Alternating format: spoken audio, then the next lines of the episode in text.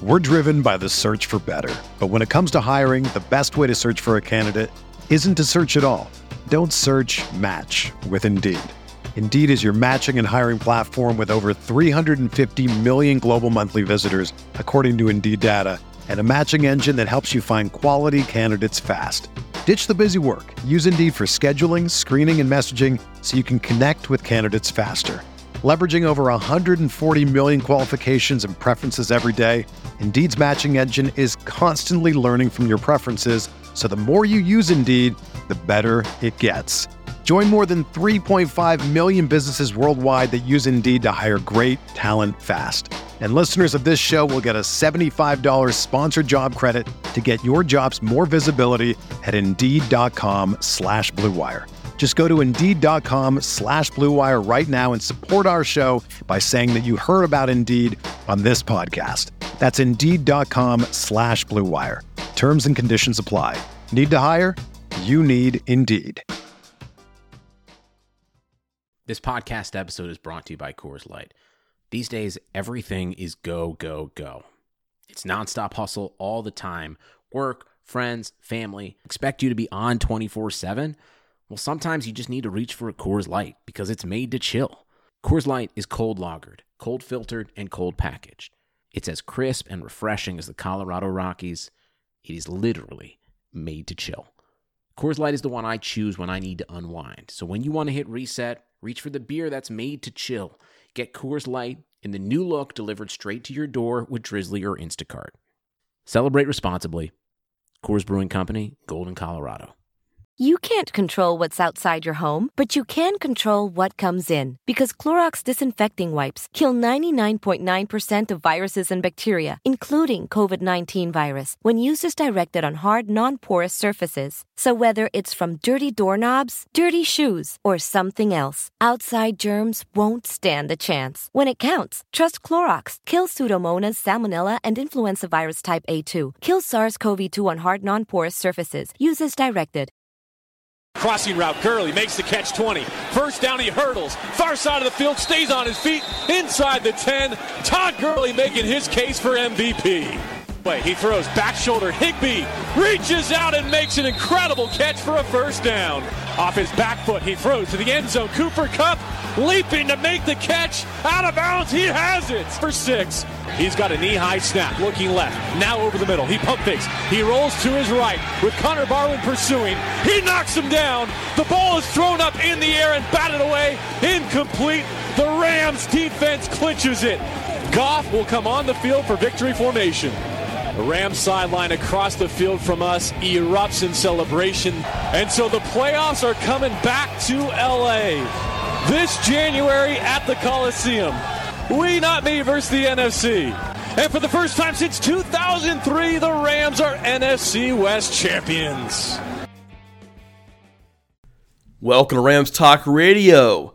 This is your host, Derek C. Paul, the managing editor for Rams Talk, with our final. That's right, folks. It's been two months, but we've finally done it. We have finished the tour around the league. This is our last episode of the series featuring the Patriots and the Buffalo Bills, two franchises in the East Coast that you probably normally don't care about. However, in both interviews, we talk about two uh, players, one a current Ram and one a former Ram, that should, I think, is a little interesting. So before we even get there, folks, I just want to ask you head over to iTunes. We really appreciate a five star review. Also, subscribe. You can find us also on Stitcher, SoundCloud, iHeartRadio. We're on IEBeatRadio.com on Wednesday mornings, also Saturday and Sunday, all 10 a.m. Pacific time. Finally, Google Play and Android subscribe, folks. Please really help us out. We're not asking for money.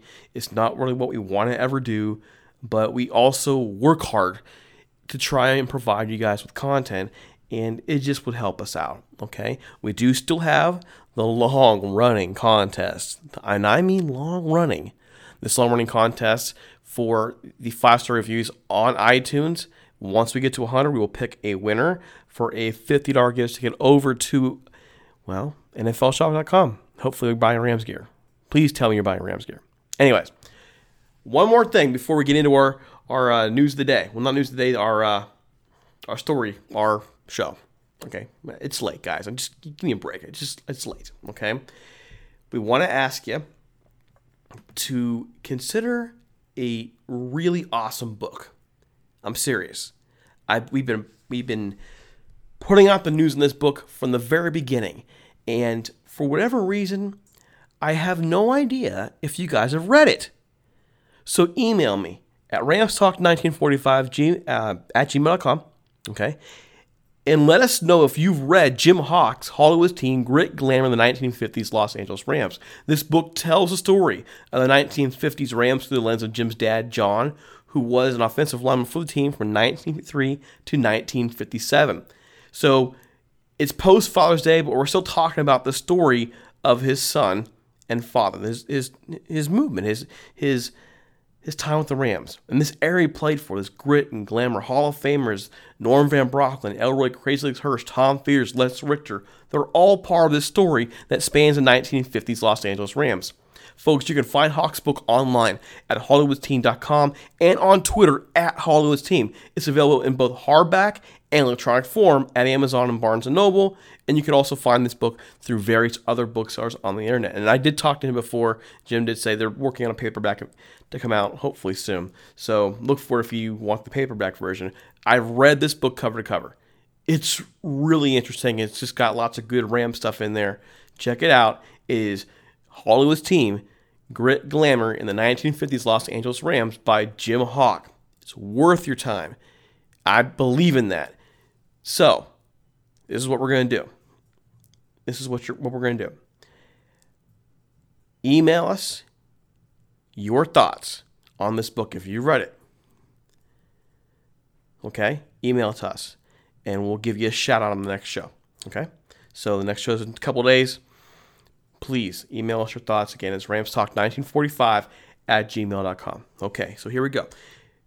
First up, first up for us is Mike Giardi from NBC Boston giving us his preview of the New England Patriots, a look at their offseason. He'll also give us his thoughts on a certain wide receiver that currently is gracing our offense right now, Brandin Cooks. So pay attention. There is some Rams content in here. Check it out. All right, we're here with Mike Giardi from NBC Sports Boston. Mike, thanks for joining us. How are you? I'm well. How are you? It's a wonderful day. Birds are chirping outside, sunshine. I'm not sure how things are in Boston. Yeah, we got the same thing going on right now. Well, that's that's that's the good stuff. Well, immediately I want to kind of just touch on like news has come out in the last couple of days and kind of get an eye view of of what the climate is for the Patriots. A couple days ago, Eric Branch in the San Francisco Chronicle published a story about former Patriots defensive end Cassius Marsh, and he detailed how much he couldn't stand playing for the Patriots. Um, other players more recently been more neutral when explaining their experience there, but they've noted how difficult it can be. So, what is the environment like in the New England locker room, and, and are players beginning to tire of Bill, Bill Belichick? It is an extremely uh, difficult and challenging place to come to work to every day. Uh, they demand a whole bunch out of you. Um, your standing is never really set. You know, you can sort of ride the roller coaster. Good day of practice, bad day of practice, good day of practice, people talking to you, bad day of practice, people ignoring you like you don't exist. But it's one of those situations where prior to what happened in the Super Bowl, they always felt like Bill was doing the best they he could possibly do for the team and putting you know the team's best interest in, in you know doing what it takes to to win win that week, win that day. Um, and I, I think by and large, still it's difficult.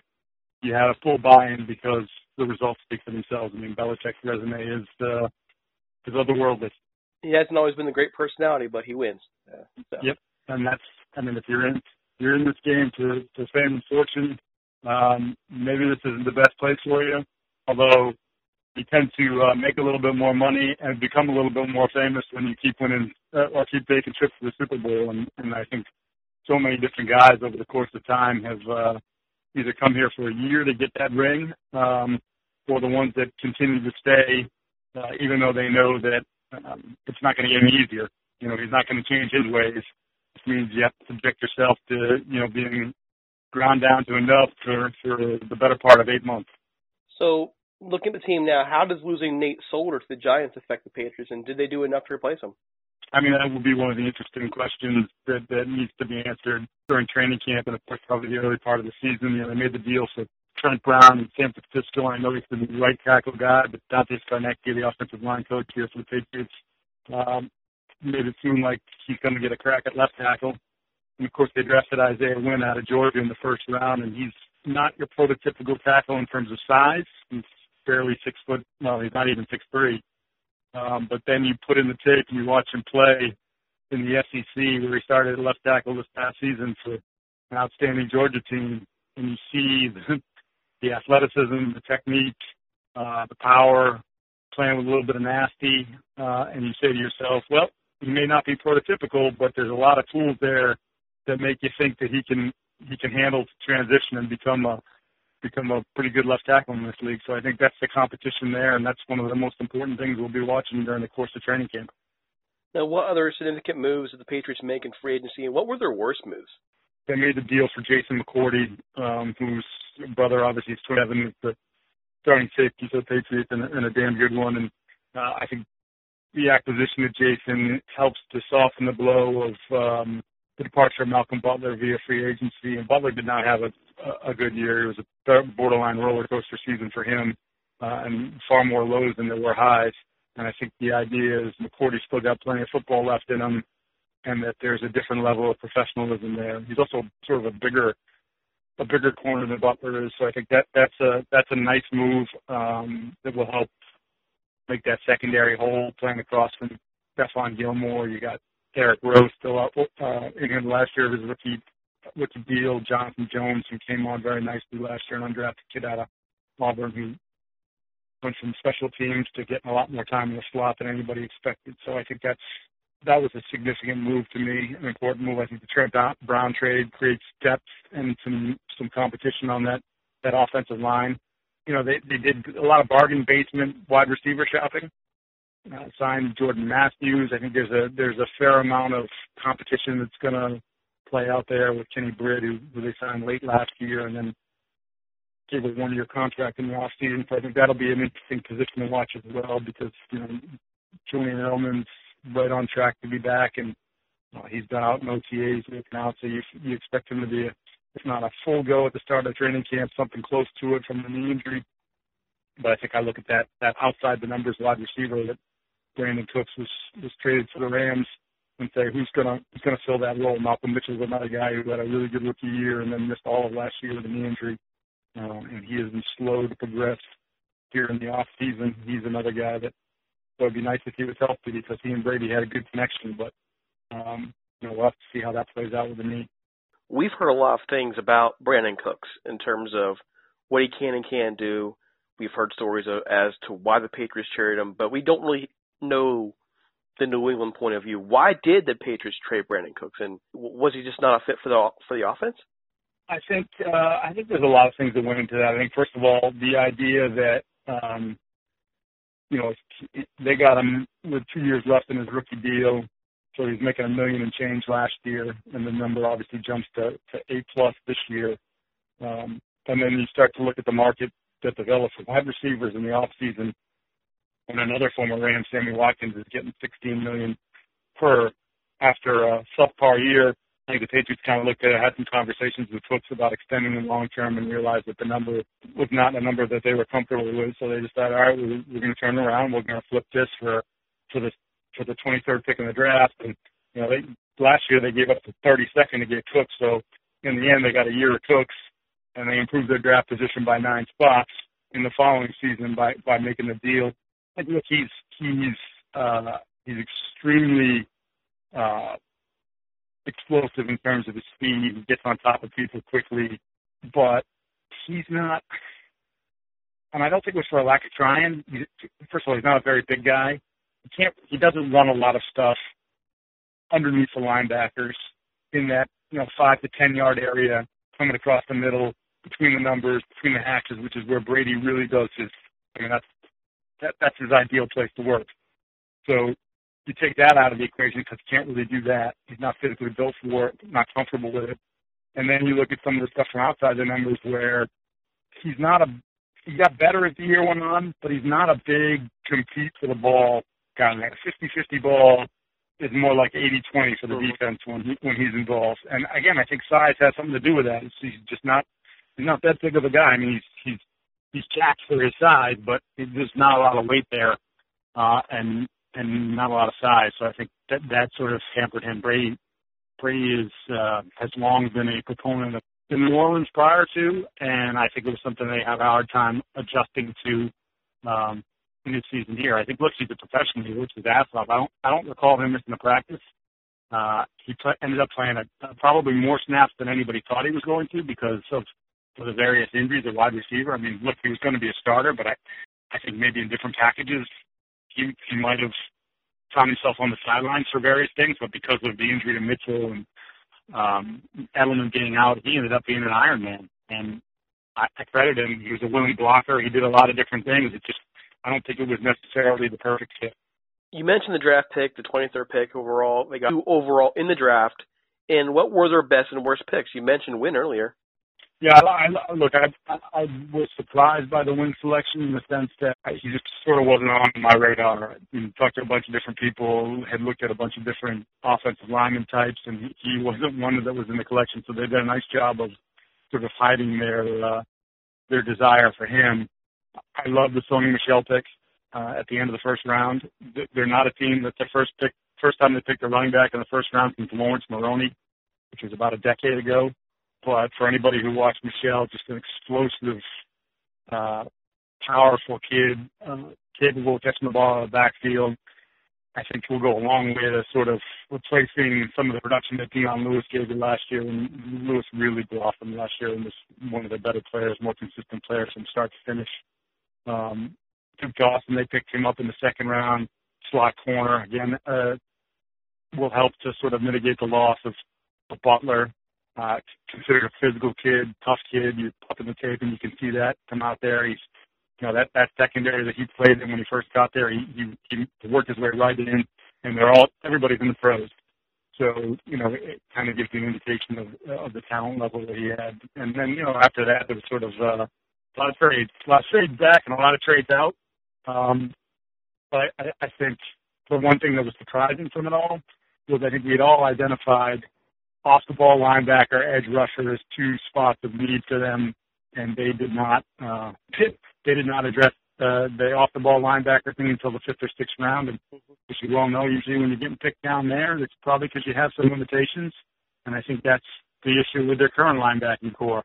Uh, Landon Roberts is real good against the run going forward. You ask him to go side to side, you ask him to drop back in coverage, he's a liability. Uh, Kyle Van Noy, you know, they acquired him from Detroit a few years ago. Um, smart player, versatile. Same thing though. Almost like the more he plays, the more he gets exposed. He's better off playing 35, 40 plays a game versus 60 plays a game.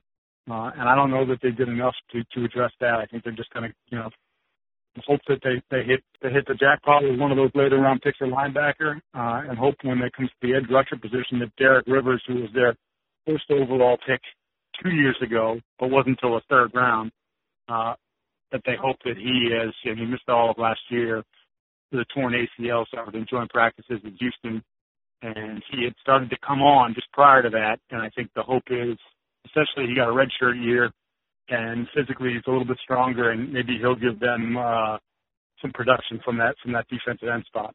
And just some questions about some of your veterans here too. How much time does Tom still have in him? And are there any is there any idea out there on the plans they have to groom his replacement? Yeah, I mean the plan to replace him was Jimmy Garoppolo, and and Brady outlived that plan, right? And the, you know by picking Garoppolo in the second round, they they didn't have the luxury of picking up his the final year, the fifth year, the you know the first round pick that the option you get for for reasonable money, if you will. Instead, they would have had either franchise him or work out something incredibly rich and long term, uh, and that just wasn't going to happen. And he wanted to play, and there was clearly no signs of Brady slowing down uh, it's been an interesting off season for Brady. He's, he's skipped the uh, OTAs, which again they're voluntary, but um, for the better part of his career, he's been there for this stuff. The general consensus is that he was worn down from last season, worn down from the, the long-time relationship with Belichick and how exacting and precise Belichick wants him to be, and, and how difficult it is to play for him, and that he needed a little extra time to recharge his batteries. I'm curious to see how that plays out, considering he's going to turn 41 in August but I know that while not ideal for him not being around, uh, I don't doubt the commitment that he has to his body and to uh, and to his throwing program. Um, and you know, look until he shows signs of falling off the cliff, uh, you got to believe he's going to continue to play as he has. And I mean, that's crazy, but uh, he's sort of rewriting uh, the history books here, the chapters for for for quarterbacks at this late late of an age. I mean, 38, 39. He went the MVP at 40. Um, you know, been to the Super Bowl three of the last four years. Uh, won two of them. Could have very well won the third with a little help uh, this this past Super Bowl. So he is defying all logic, defying all odds, odds at this point. Now, the other guy here I'm thinking about is Rob Gronkowski. There was plenty of speculation about his future in this offseason, possibly with him retiring. What's the real deal behind him? How much time does he have left? Uh, I, he's definitely way closer to the end than than uh, he is to the beginning. I mean, he's body wise, he's been through a lot of stuff. You know, I mean, you're talking about a guy who had back surgery in college, which is one of the reasons why he went in the second round to begin with. Uh, one of the reasons why his family took out a five million dollar injury insurance policy on him when he was in college because of the back. Um, and since then, he's had you know, broken forearm twice. He's had an infection there. Um, you know, he, he destroyed his ACL. Uh, he had another back surgery. But I think his the idea that he was going to retire was nonsense. I think that he has been unhappy with his contract. I think that you're going to see any day now that he's got a new contract. And you know wh- how long he plays after this year, I don't know. I, I suppose it, it depends on how his body feels. But I, I think this all that posturing was strictly about about money. You know, this it's, I know it's a different position, but when Sammy Watkins at sixteen million dollars and uh, he's not, you know, half the weapon that Rob Gronkowski is, uh, when tight ends like uh, Trey Burton, who was the second or third string tight end for Philly, is getting eight million per in free agency, and Gronkowski was only due nine this year. I think he kind of looks at it and says, "All right, well, you know, I know I signed the contract, but now that contract is is grossly below market, and you need to figure out a way to to bump me up into that you know, I, I'm probably figuring it's going to be around 12 or 13 million mm-hmm. a season when all said and done. Yeah, we're almost done here. The Patriots, where do they finish 2018, and, and where do they rank in the AFC right now? Uh, I would still say they're the best team in the AFC. You know, I think that they'll be, as there always is with them a little bit. I think there's going to be some there'll be some growing pains in September, maybe into October. They tend to, you know, spin the dial a little bit, try to figure out what they're good at, what they're not good at, and don't fret so much about how it looks at times. Um, but then, you know, they always find a way, especially defensively, to round into form. I mean, we spent the last first month of last season wondering if this was the worst defense we've ever seen in Patriot history. They were giving up 33 points a game. Uh, they blew two games on their home field, which never happens. You know, Kansas City lit them up for 42 in the opener, I think it was, and then Carolina got them for 33. I think Houston uh, got them for 32 or 31 in a game that they they had to win late on a um, actually a Brady to mm-hmm. the Brandin Cooks touchdown pass. Um, and then by the end of the year, they were top five in scoring against. So, uh, you know, I, I think they got to close together in the playoffs, which is why I think we all felt like they needed to add some more talent and get some youth and talent to that defensive side. But I think in general, good coaches find a way to minimize players' weaknesses and magnify their strengths. And I don't think any coaching staff does that better than than the one here in New England. So, how long can they keep this up? This is from like, oh, gee, 2001. We're entering 2018. it's un, you know, we've very rarely seen this kind of dominance by a franchise over the course of almost 20 years. How much how much longer can they keep doing this? Uh, it seems like we're starting to see some cracks in it. Folks are getting old. Bill Belichick does wear on you a little bit. How long can they keep this up? Yeah, I mean, to me, it's it's all tied into Belichick and Brady. How long can Brady continue to play at high level? Um, like I said, like, I, I'm not betting against him because it, it seems foolhardy at this point. Uh, and how long does Bill want to keep doing it? He's, uh, I believe he's 65 or 66 now. You know, he, he said he wasn't going to be Marv Levy. He didn't want to be coaching into the 70s. Um, so is he looking at three, four more years left? They managed to convince offensive coordinator Josh McDaniels to spurn Indianapolis and their head coaching job at the last possible minute to get him to stay. Was there some sort of agreement? Hey, Bill's only got one more year left, and you're going to be the guy next. Um, you know, everybody denies it, but it seems odd that, that Josh would have turned down seven million dollars a season or whatever it was going to be in Indianapolis to come back and be the OC here. So uh, to me, it's really connected to those two guys. Um, and I, you know, Brady's the best, the best of his generation, maybe the best of all time, and Bill's the best of his generation, maybe the best of all time. So uh, as long as those guys are still doing it at a high level, I think you're still going to be one of the teams that everybody has to knock off. Um, but once they start to show some signs of age or, or weakness or um, disinterest, if you will, then I think it opens it up for everybody else. All right, folks, you can find Mike Giardi on Twitter at Mike Giardi. Also, Mike, where else can people find you? NBCSportsBoston.com is our, our website. Do a lot of writing for that. Uh, there'll be plenty of video clips from our TV shows as well.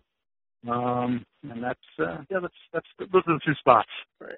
So again, and his Twitter feed, folks, is pretty good. I, I enjoy I enjoyed reading what he's got to say, especially on the Celtics series and so on and so forth. Again, it's at Mike Giardi on Twitter.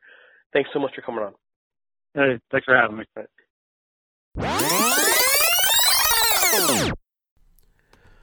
All right, hey, just a minute here. Let's talk about our sponsor real quick. The Golden Ram Barbershop out there, 13755 Golden West Street in Westminster, California, 92683.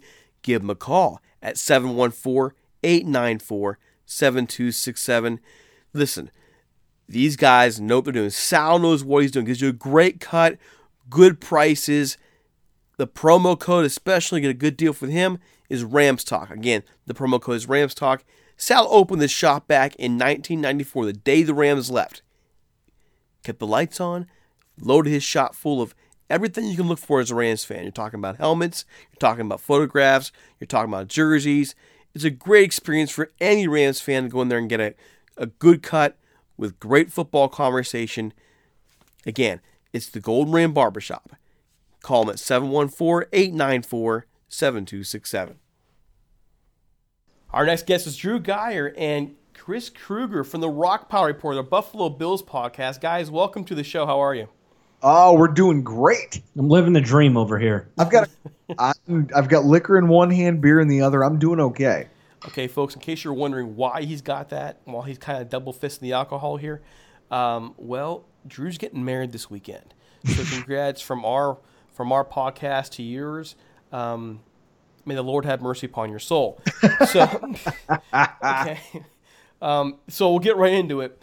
Drew, what caused the Bills to give up on Tyrod Taylor? I mean, where do you want me to begin? Just go. Okay, well, from the top, let me let me tell you this. First and foremost, when Tyrod Taylor, I mean, I'll start back a couple months. I mean, I was in Pittsburgh. Oh, I was in Pittsburgh, Pennsylvania. I'm at the Rivers Casino and I'm walking by a TV and I see Mark Schlereth on Sports Center in the morning talking about how counting down who is going to win certain quarterback battles as training camp is progressing.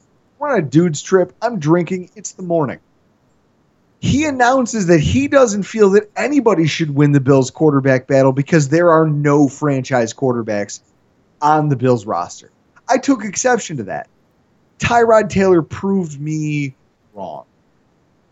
Tyrod Taylor was given the starting job here in Buffalo because of his athleticism, and I will never try to discount that. He is he is a phenomenal athlete when it comes to what he can do with the ball in his hands. But when it comes to playing the quarterback position, here's what I'll tell you.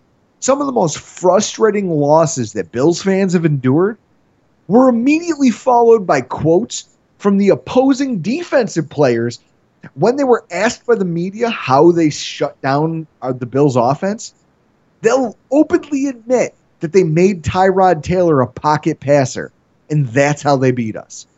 How it's demoralizing to a team and to a fan base to know that that's all you have to do is make your quarterback actually throw the football instead of relying on his legs. I'm glad that he's gone because we know I no longer have to hear Drew on our podcast tell everybody Tyrod Taylor is a see it and then throw it quarterback. Tyrod Taylor has been one of, as a quarterback, he's been the lowest in the NFL year after year after year in one of the most important statistics that exist, which is yards after the catch. Now, the issue with that is that when you see a guy breaking open, or you just trust a guy like, hey, he's going to be at this spot. I'm going to throw the football there, and trust that he's going to do his job. There's a lot of times you see the Odell Beckhams of the world make the biggest plays after the catch. The problem with Tyrod is that he's so he's so risk averse that he will not throw the ball to a wide receiver unless he knows that that guy is wide open and absolutely will catch it, which generally means it's not in stride. It's going to be behind the receiver, away where he he's the only one who can catch it, but also that he's probably going to get tackled and he'll check down a ton. Ultimately, Tyrod is a very safe quarterback. He doesn't turn the ball over. And that's what people see and they say, oh, well, he's a good quarterback then. He doesn't throw a lot of picks. He also only threw, I don't think he's capped 20 touchdowns in his entire career in a single season. That's not acceptable. Hmm. So basically, what you're saying is he was running a middle school offense? I would say he's not only running a middle school offense, but I'd say that the middle school offense is because of Tyrod Taylor. The problem with Tyrod Taylor is that he's one of those guys who's been coached his entire career not to turn the ball over. Now that he's almost 30, he may even be 30 years old at this point. You can't break him of those habits. So when you tell him, listen, we're behind by 14 points and we need you to go out there and be a gunslinger, he won't do it. You, there, there will be, and his vision is very limited. So what's going to happen is you're going to watch games. If you're a Browns fan who's listening to this podcast right now, I God bless you. What you're going to see this season with all the wide receiving talent you have is a quarterback who very often will completely be I don't know if it's if it's a height issue, not being able to see over the line, or if it's just a lack of overall vision. There's going to be wide receivers wide open, tight ends wide open, up the seam, over the middle, down the field, you know, on a post route, he will not see them or throw. And if he does see him, he won't throw the football. Instead, he'll throw to the sidelines, he'll throw to the boundaries, and if nothing else is open, he'll run the football. I'm quite confident that one of his first games that he had as a starter against it was a game against Miami. I could have sworn he threw no passes to the middle of the field. He's he's known he's for had, doing that. He's had a lot of games with single digit passes into the intermediate area of the field over the in between the hash marks. That is not an NFL quarterback. Not by any stretch of the imagination. Not one that you're going to make the playoffs with consistently. Not one you're going to win a Super Bowl with. Which is why I think the franchise decided to move on. Okay, so here's my question though. He's gone.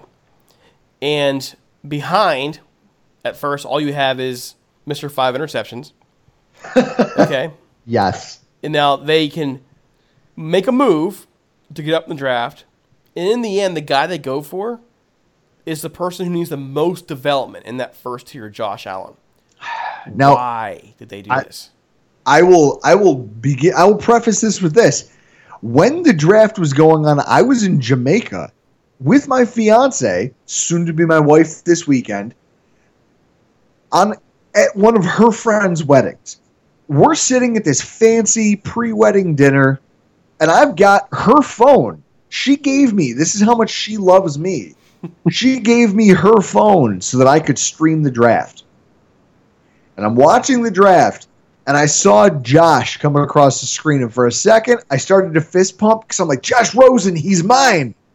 Oh no, Josh Allen. He was the quarterback that I wanted least out of any of these quarterbacks. I can say that. Having said that, now he's our guy, and I don't know what to make of that. I don't know what to think about it. I'm personally sick over it. It bothers me, and it'll probably, if if anybody out there wants to follow the Rockpile report, you're gonna f- probably hear a lot of profanity laden tirades about Josh Allen in the very near future. I'm like the complete opposite of Drew on Josh Allen. I mean, We've had failures at quarterbacks in the first round in the past. EJ Manuel, JP Losman. I mean, Brandon Beane is uh, new general manager. You gotta tie your wagon to a quarterback, and you know we haven't. Ha- I'm 33. I have not seen or have been alive when the Bills have drafted a legitimate quarterback. Because we took Jim Kelly in 83. And I'm just of the mindset hey, if you think Josh Allen is your guy, go get him and, you know, I'll, I'll believe in it. And we had Reid Ferguson, or long snapper, tonight uh, on our show. And he said, OTAs, that arm talent is real. You got to see it in person. And I can't wait. First year season ticket holder. I'm excited. But that But was that was never the- the question mark with him, though. It was never his arm strength. It was No. it's the accuracy, right? It's it's the ridiculous accuracy miscues. Now, having said that, you know, there's a lot of things that go into. Hey, he didn't have the best supporting cast. He didn't have this. He didn't have that. You know, people point to the fact, and I'll say this about Josh Rosen. It was something we noted in our pre-draft run-up about quarterbacks because we knew the Bills were going to take one high. Josh Rosen's downfall is that yes, he's a pocket technician, and from the pocket, his accuracy percentage is pretty good. When he leaves the pocket, Josh Rosen only throws 48%. That's his completion percentage. Whereas Josh Allen keeps a level throwing platform and can make some highlight reel off schedule plays. That's I'm I'm sure that's what's intriguing the Bills especially because their GM was there when they drafted Cam Newton, who was a guy who's look, he's big, he's athletic, he's durable, he's tough, eh, he's got a rocket arm, and he can make these off-schedule throws, but he's always balanced when he's making. And I think that in the end, that was the differentiation between Josh Rosen and Josh Josh Allen. You know, if you were going to put the Jays head to head, that's the side of the fence that the Bills brass decided was smartest. Will it bear fruit? Who knows? I don't. I'm going to remain skeptical because I've watched things like this play out. That guy played out according to uh, what is Schofield's outfit? Inside the Pylons pre-draft guide. Oh, Inside the Pylons pre-draft so. guide. When I look at Josh Allen in the category big, statistically that he falls into leaving college, he falls into the category of guys like Kyle Boller and Patrick Ramsey. Ramsey. Does anybody know who that is? No, of course. I remember him. Of course you would. oh, but that's my point. You're basically betting on upside, but you're really not walking into it's the lowest floor but the highest ceiling and you're just hoping hoping that coaching kind of brings it to fruition which is a dangerous thing Okay, so looking at the, at the Bills draft overall, though, how do you rate it? How how did you guys rate it, and what were your their worst and best picks? Well, I'll tell you, I think the worst pick to for me personally, Drew, was the Josh Allen pick. I mean, that pick alone, I was at an all-inclusive resort. I dr- I f- I wrestled a bottle of rum away from the bartender and drank it by myself. Okay, that's that's the type of decision I thought Josh Allen was. Now, having said that, I woke up the following morning to find out that we had drafted a guy named Tremaine Edmunds who is an athletic freak. He's a specimen. He's a massive human being who can move much faster than guys with his size should be able to move. He's an interior linebacker that people think could have played outside linebacker given his size, his speed, his reach, his pass rushing acumen, but he's also got coverage skills. There's evidence of him when he played at Virginia Tech going out there and covering slot receivers and making drives on the ball and making plays on the ball in the air. He has coverage ability. He's got the ability to go sideline to sideline. When I woke up and found out that we had drafted that guy in the first round too, because I had clearly gotten way too drunk by the time we drafted him to understand what it meant. In retrospect, he may end up being the most impactful draft pick of this draft. Chris, want to add on to that? Hey, I'm the complete opposite. I like that Josh Allen pick. I I want quarterback to work here so bad because we haven't had one since Jim Kelly. So I'm going to trust our GM because I don't know football, and I know Drew talks like he thinks he knows football, and he doesn't. We know that for a fact because you hated the draft last year. I ha- okay, so I'll And- go on record and say I, this year in the pre-draft process, I admitted that last year I was down on every single draft pick, and a lot of them turned around and turned into performers for this franchise. Yeah, I'm That's gonna, what we I'm- had in common, though. The- Yeah. So, so having said that, I look at this year's draft, and what I saw at first glance was, and that's why when I have to assign a grade to this year's draft, I'll say that it's contingent upon how the quarterback pans out. If Josh Allen turns out to be a competent quarterback, this draft is a home run. It's an A plus. If he turns out to be the next Kyle Boller, then this draft the, the highest it could possibly be is a C. But the reason I don't give it an F is because you got a, a Tremaine Edmunds. And then you, in the third round, landed a Harrison Phillips. When you have a defensive tackle who leads his team in tackles and has 17 tackles for a loss, that's a nose guard who's getting those that kind of penetration. That's going to help you replace some of your aging veterans like a Kyle Kyle Williams is working with him extensively in training camp, according to Reid Ferguson. These mini camps and things like that, they're working together a lot. He's trying to teach the kid everything he knows because I think Kyle sees the writing on the wall. This kid is his heir apparent. So, having said that, even in the later rounds of the draft, they took a kick return because they knew we didn't have one. They took a small slot receiver. Why? Because they knew we didn't have one. They just kind of took what they knew, threw it at the wall outside of the top three rounds, and tried to see what they could make stick. Ultimately, it does come down to the quarterback pick. If he pans out, it's a home run. If he doesn't, then it's below average, slightly. But there's things to be optimistic about. Okay. Now, what about free agency? They they were quite active in free agency. Are you are you happy with their haul? And and well, who will help this Bills team the most? when you look at free agency, I think they gave they gave a lot of veterans like one to two year deals on on certain positions of needs that we could have addressed in the draft, and because we uh, Beane knew that he was going to have to trade some picks to get the quarterback that he uh, that he wanted. That's why we signed uh, guys like uh, Chris Ivory at the running back because you know outside of Shady McCoy, we really don't have we really don't have anything at the running back position. No, and that was one of the things going into the draft that I really thought they would try to address, considering how deep this crop of running backs was. But apparently, they saw something they liked in Ivory. Having said that, they also went out and got AJ McCarron as a quarterback on a cheap contract. Two years, 10 million, 5 million per. That's a steal as a guy who may very well end up being our week one quarterback. I mean, everyone has talked about how Josh Allen is a project. I don't believe he should be rushed. I don't think he should be held back either. If he doesn't win the battle out of training camp, we at least have a guy who has won a playoff game for, or at least should have won a playoff game if Vontaze Burfict wasn't the biggest dirtbag on two feet. Okay? They would have won that playoff game. And you, being from the Ohio area, should probably understand how much people hate that guy.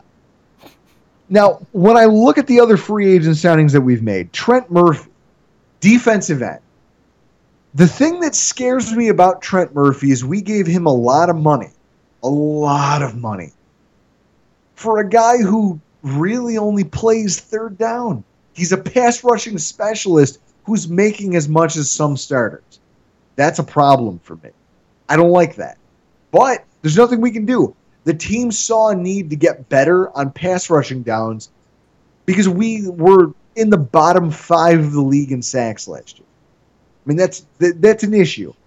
I think the biggest and most impactful signing that you're going to see is going to be the fact that we landed Star Lotulelei. The reason for that is because you have this rookie middle linebacker. You expect to come in and make an impact. Well, you have to keep him clean. That's the way it works. That's Sean McDermott's defenses. Every single one of them that you saw, we did it on our show. We kind of walked through his tenure as a defensive coordinator from Philly to Carolina. And what we saw is that his most successful defenses had two stud D tackles who could just clog up all the traffic and keep the linebackers clean to make plays. He had it when he. You think about it. He had Luke Kuechly, okay, freak athlete. He also had uh, what? What is it? Uh, who is it? Shaq Thompson, and who's the other guy? The guy who broke his finger and then reset Thomas it. Davis. Thomas Davis Yeah. broke his finger in the middle of a play and then reset it and then made a tackle. That's disgusting. he's used to that level of linebacker play, but he's used to those guys being kept free to make plays. So with that, he's kind of doubling down on the defensive line because he expects that to keep, let his linebackers be the stars of the defense. So I think Star Lotulelei might end up being the biggest free agent signing of the entire offseason, considering that no, he doesn't bring you a lot in pass rush, but just in the the number of bodies he can just Yeah. eat up. The presence he has there. Yeah. I when I saw they got him, I was sitting there sitting there thinking, geez, that's a major, major catch for them. That's going to change a lot for their defensive line. Um, with all those things out there now, okay, I have two two more questions for you. The big one for you: Are the Bills good enough right now to compete for a playoff spot? And dare I even say, is there even a chance they can, they can compete with New England? this is what I'll say. If last year taught, uh, uh, there's there's people out there. I mean, you talk about Evans, uh, two of the biggest biggest Bills detractors on the planet, Mike Clay of ESPN and Evan Silva. Okay, the two of them together, they don't know it, but I'm secretly collecting just a, a scrapbook of all of their shitty Bills takes if that's too blue. But they're they're awful, terrible Bills takes because they expect expected last year. They thought we were going to be the worst team in football, and we weren't that. We kind of fell, kind of rear end backwards into a playoff spot. So now they're doubling down on it. Without Tyrod Taylor, they're saying that there's no chance that we're anything better than a top than a bottom five team in the NFL. Well, I'll tell you this. If last year taught me anything, it's that this coaching staff finds a way to put their players in positions to succeed. These young guys, I mean, I never knew who. I, I thought Matt Milano was a throw in. He turned out to be an all season contributor for us. I didn't like the Trey White pick. It turns out he was the most impactful he was one of the most impactful players on our defense last season and almost in the entire NFL. We have a coaching staff that isn't afraid to step up to the bar. We have players who are buying into the system. When you have that, you can move mountains. Last year's team proved that, and so I can't doubt these guys. As much as I'd like to look at them and say, wow, you're bound to regress, you're bound to be terrible who am I to second guess a coach and a bunch of players who decided, hey, we're not going to be as mediocre as everyone thought? we That would be me. I think we're going to take a step back. I, I mean, I don't like giving out predictions until like the, the end of the preseason because you know I don't like injuries and stuff like that now affecting if I put out a prediction. But I wouldn't be surprised if we were like eight and eight, seven and nine, a small Okay. step back. But even then, a small step. There is no, people who are projecting that the bottom is going to drop out on this team are very, very seriously undervaluing a the heart of the guys who are on this team. I mean, you're talking about a team that no one expected to do anything. Like, It also helped with all the moving that we did at the draft. We didn't give up anything next year in the draft. no, I mean, I I look at it though and, and think your quarterback's AJ McCarron, who's who was sitting behind the dude in Cincinnati. I mean, I, that that's what I'm sitting there thinking though. Your quarterback is AJ McCarron, and his backup's going to be the guy who really is a completely developmental quarterback right now, no matter how we frame it. So mm-hmm. that would be my question. I'm not saying the team is. I'm not going to take the quote unquote Evan Silva take here and think, okay, well, three and thirteen or whatever. No, but to me, it just comes down to how does AJ McCarron do now that he's in that role for the first time? If he does fine, I think the talent's there in Buffalo.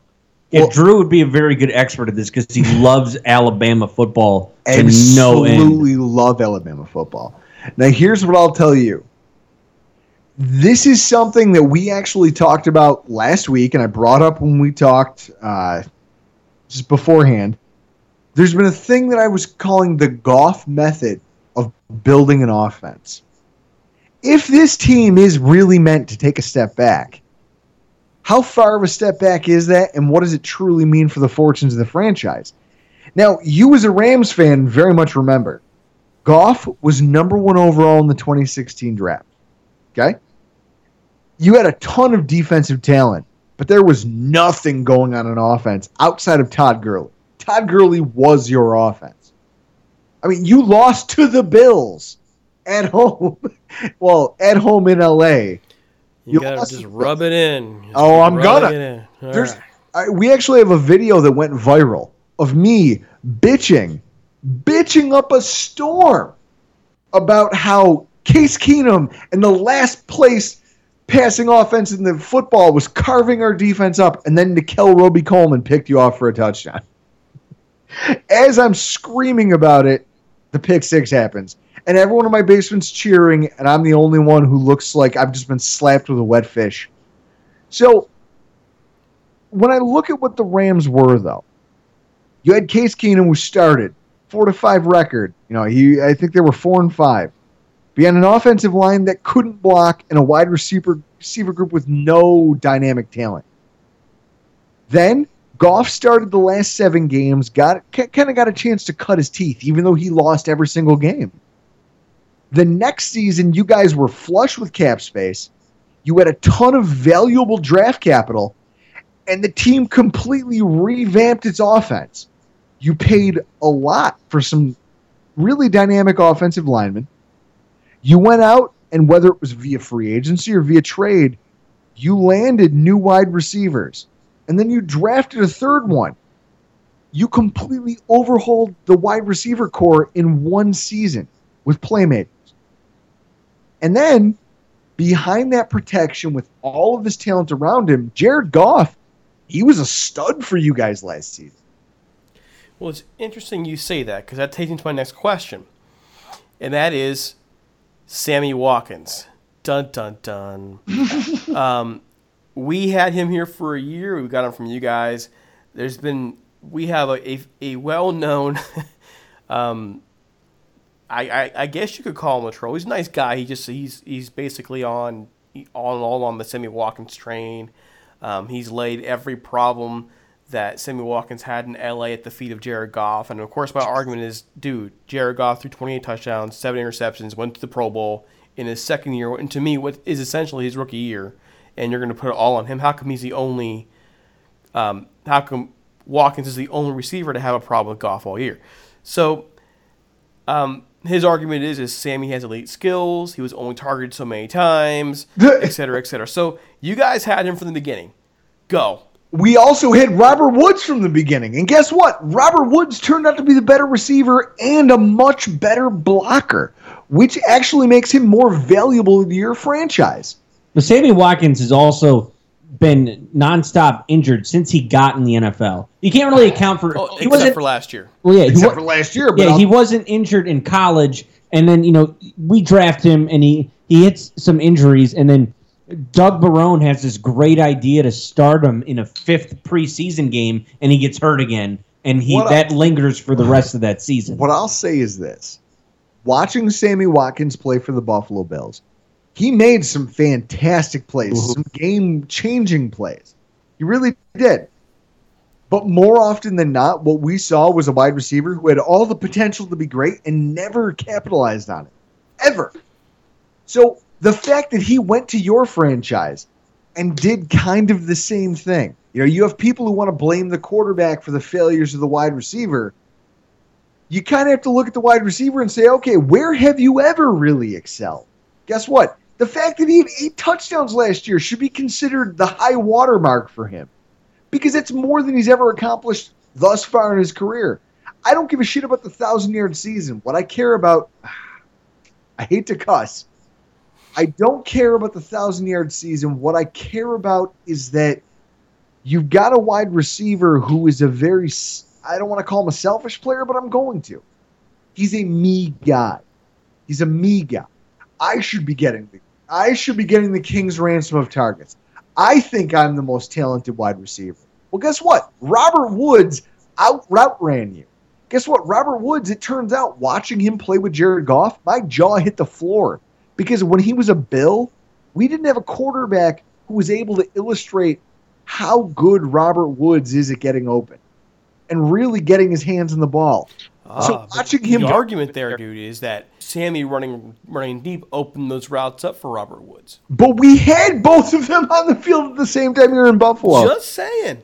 Uh, so, so to be that, to, to be a contrarian, we had both of those players on the field at the same time, But no quarterback. but no quarterback. Mm-hmm. The moment you got a quarterback, your quarterback clearly favored one target over the other.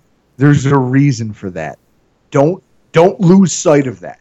Don't let one wide receiver's complaints just kind of move you away from the fact that there's a reason this quarterback chose that wide receiver over this wide receiver on a fairly routine basis. Okay? That's just what it is. Sammy Watkins, as a wide receiver, he's a great talent. And he has the ability to be elite. He's got to get over this me stuff, though. He really Wa- has. to. Yeah, watching his film film from last year, it's it's amazing how open he gets, and uh, so many times Goff didn't even look at him. And the the question is is is it is it really because Goff just didn't see him, or because Goff didn't trust him? And that is, then that's the problem. Do you trust him? If you do, I mean, you're a new quarterback. This is a new wide receiver to you. Sammy Watkins is looking at himself like I'm a guy who's been in the league for three years, four years. I have a body of work. If this guy doesn't trust me, well, then screw this.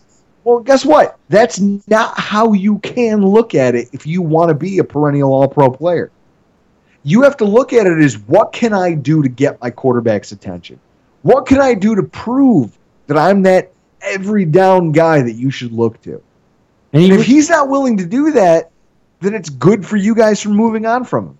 yeah, and he really didn't help himself out in free agency. He went to Kansas City, first year quarterback Patrick Mahomes.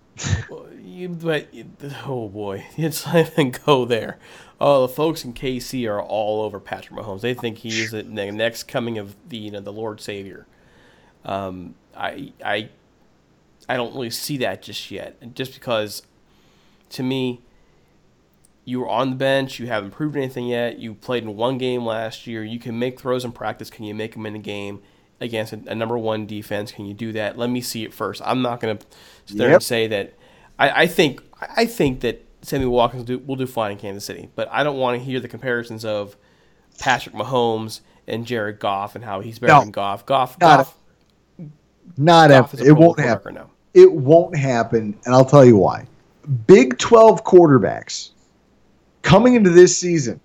I saw the statistic. I was in Jamaica watching the thing pre-draft the day before the draft. I saw the statistic. Big 12 quarterbacks have a sub 500 record over the last like five or six years in the NFL. Want to know why? Because they all come from these specialty air raid offenses. You can tell me that you coached that out of a quarterback, but I don't think you can. I think when a quarterback is used to being able to drop back and see two or three options who are open, he's going to pick the mm-hmm. best one. And then he translates over to the NFL where you're going to drop back and you're going to see nobody open. And You're going to see nobody open for three seconds, and it's your job to stay on your feet long enough for somebody to get open and make a play. That's where you prove who is a good quarterback and who isn't. Jared Goff, I didn't think he could make that stretch, and he did. He did. He proved that last season that he has that ability to make the leap to NFL football. Well, Well- he worked with a great coaching staff. Exactly. He had sh- your your head coach. That's what, and that's the one thing that I'll I'll say about this. The, the Rams model of building an offense that I talked about earlier works because you have one of the sharpest offensive minds in football, right? As your head coach. So, I, when I look at the Bills and I look at what they're doing with Allen, I say, well, do we have a sharp offensive mind? I have no idea. What I know is we have an offensive coordinator newly hired who's never had a better quarterback talent than Brady Quinn. Brady Quinn is the pinnacle of the quarterback talent he's had, but he's coached three top top four or five rushing offenses, which lends itself to Buffalo's strength. So I I don't know. Can he do something with our passing attack? I have no idea. But I'll say this: coaching is really what matters. All right. So hey guys, that's a lot of a lot of insight and, and a, a good amount of time there. Tell our people where they can find you. We're on Twitter at Rock Pile Report. Drew and I both uh, handle that account. Drew loves. Uh, if you want to come troll us, come do that because Drew loves to handle uh, tro- trollers on Twitter. Uh, you can find our uh, podcast, the Rock Pile Report. We're on all the major uh, podcatching apps iHeartRadio, Google Play, Stitcher Radio, iTunes. Uh, you can go direct on the web, rockpilereport.podbean.com to get our podcast. Hey, hey, King of the North, if you're listening to this podcast, man, go find him. Yeah, I know how much you love some Sammy. Go find him. Go. Fantastic. Thanks, guys. Thanks for having us on. Yeah, thanks, thanks again, guys. Okay, a word from our sponsors. It is summertime in Southern California, which means sun hot weather, and visits to the pool. If you're looking to remodel, resurface, or even put in a new pool, check out Jayhawk Pool Plastering Remodeling at 4780 East Wesley Avenue in Anaheim, California. Jayhawk Pool Plastering Remodeling serves Orange County and the Southland and are run by Jayhawk, the eldest son of former Ram John Hawk. He built his business on a mantra of fantastic results and amazing customer service. Just head on over to jayhawkpools.com and take a look at their work. You can see the quality in their finishes and in the testimonies provided by past customers. If you're looking to remodel, resurface, or even put in a new pool, give Jayhawk a call at 714 695 0700. Again, that's 714 695 0700. You can also email them at info at jayhawkpools.com. Folks, it's a great opportunity to support our podcast and also help fellow members of the Rams family. If you live out in the area and you need work done, give Jayhawk Pool Plastering a call. You'll be glad you did. All right, guys, that about does it for us here tonight. It's been a long night. Oh boy, a long podcast. We finished off here with Rock Pile Report for the Buffalo Bills. Those guys are they're a lot of fun. We're going to have them on again for our roundtable when the season starts because they are just a blast. A lot of good insight there on Sammy Watkins on the on the Bills and their their movement forward. I want to invite you again to head on over to iTunes. Um, hey, five star review. Okay. You could also find us on Twitter at Talk Rams. You can find me on Twitter at DC Paul, the other hosts for our show at Norm Hightower, Storm Hightower for our new show. Don't forget our new show. Look for our new show, Butting Heads, with Steve Ribeiro and Magic Johnny Gomez. Uh, that is uh, now in the middle of the week podcast. They, they cover other Rams issues. They also talk a little fantasy football. Steve's really, really good with fantasy football, folks. And major props to him. You can follow him at Twitter at Steve Ribeiro and Johnny, Magic Johnny at Johnny5Not6. Facebook, we're at Talk Rams forward slash Rams Talk. And we also have a group because of that stupid Facebook algorithm change that's really messing everybody up. Check out our group, we're Rams Talk Room. Okay, folks. Um, I have one more thing to put out there for you. It's very important to me and to our staff. We are a history site. We, we focus a lot on the Rams now, but we focus even more, I think, in recent memory, we focus even more on their history. I want to invite you to, look for our next show. We have a Rams legend who should be in the Hall of Fame visiting, and that that episode is totally, completely devoted to him. And uh, we'll have some more information for you on that. It's we're starting something special here, and I hope hopefully you can get on board with us because uh, we, we believe this man should be in the Hall of Fame. All right, for my the, for my entire staff, for the entire Rams Talk team, thanks for listening, and we'll see you soon.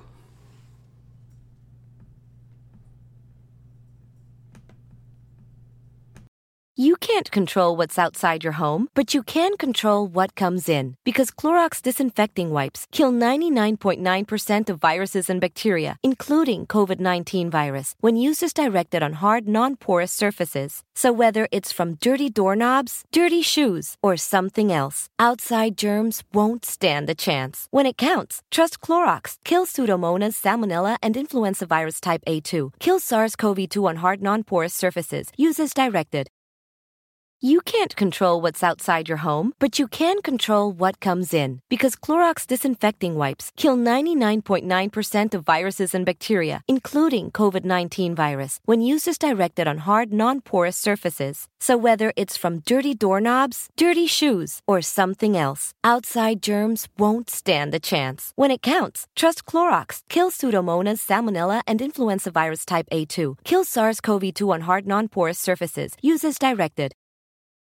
Okay, let's say you're on vacation or out running errands and you want to see what's going on at home. Or you're at home and you want to see what your dog's getting up to downstairs. With self protection from Xfinity, you can keep an eye on things no matter where you are with live and recorded video, all on your terms. Learn more at xfinity.com/slash self protection. Restrictions apply. Residential customers only. Requires Xfinity Internet and compatible XFi gateway. Professional monitoring not included.